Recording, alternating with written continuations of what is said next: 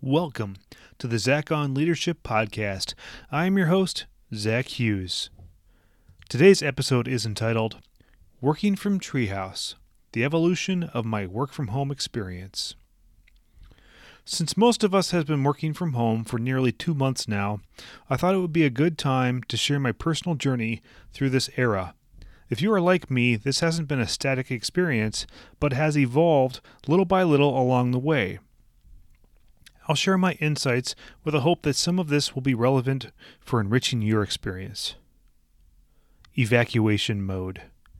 I left the office on the afternoon of March 12th and haven't been back since. When I left, I just brought my laptop home just like I would at the end of a normal day. I didn't move out, I just went home. Initially, I was just focused on surviving. Optimizing was far from my mind. I was crazy busy, so enhancing my situation wasn't an immediate concern. The initial setup. At home, it's me, my wife, and our four school aged kids. I needed to find a place to work, but I also had to find places for everyone else to work. I had a desk in the basement, but my kids used that for their schoolwork. There isn't a room in the house that I could exclusively call my own. The best I could do was corner off a section of a room for my purposes. I'm currently recording this podcast episode from my laptop situated on a plastic folding buffet table in the corner of the breezeway. I'm situated to be looking out the window. This isn't simply so I can enjoy the view, but has a functional purpose. Getting the natural light shining on my face is very important for webcam use. I attend plenty of meetings where the natural light is behind the person on screen and the picture is terrible. It makes the person look like they are in a witness protection program. I cannot see their face, only a dark shadow. There's a lot of activity behind me. Since this room is also the entry to our house, I put up a room divider right behind me. This serves as a nice visual barrier and built in background for virtual meetings. I've received many compliments about my room divider. Many remark that it looks like I'm sitting at a sushi restaurant or hanging out in my dojo. Tech upgrades.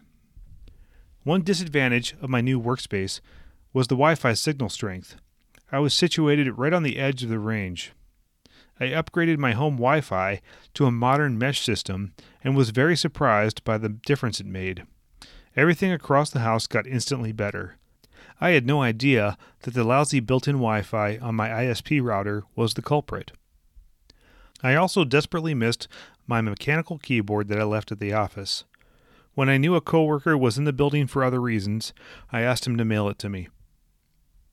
Now I get to type this blog article with the satisfying clickety clack, clickety clack, clickety clack, clack, clack. Ergonomic upgrades. Several weeks into remote work, my back started to ache. I quickly came to the conclusion that my lousy office chair was to blame. Back at the office, I had a high quality ergonomic office chair. The one I had at home was adequate for my occasional use, but not the all day, everyday use it was getting now. I reached out to my colleagues in building services for a recommendation. I quickly found a professional quality office chair through Craigslist for a reasonable price. My backaches quickly went away. Adaptations. Early in the process of remote work, I strongly advocated for full utilization of video conferencing technologies for remote productivity. I encouraged the use of a camera to make a strong personal connection to those in isolation. I encouraged the use of virtual backgrounds to make a virtual meeting fun. Later, I experienced and learned that there could be too much of a good thing. Countless hours of video calls really takes its toll.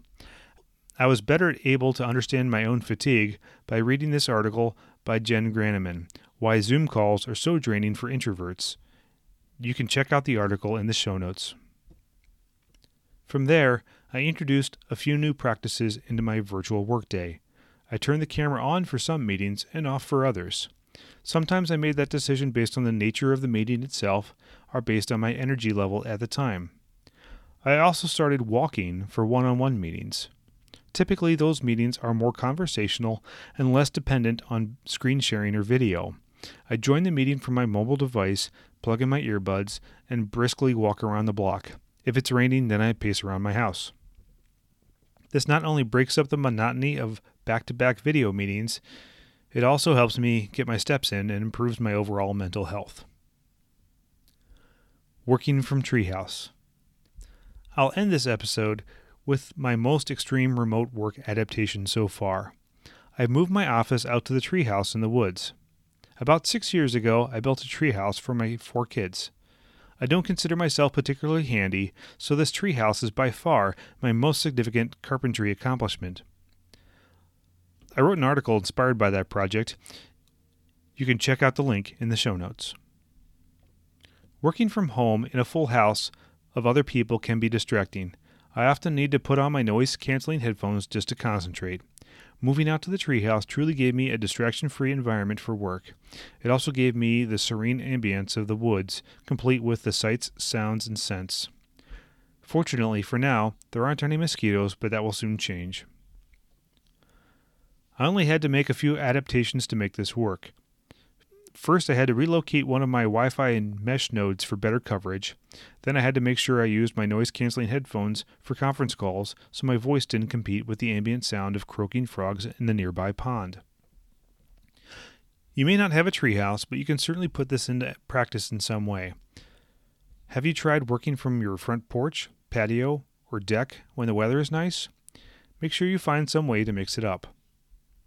How about you? We're all on this journey together. I thought it'd be helpful to share the lessons I've learned and the adaptations I've made along the way.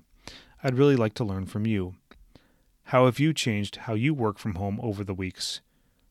What lessons have you learned? Please share. I'm always looking for ways to make this experience better. That's all for this week's episode of the Zach on Leadership podcast. Thanks for listening.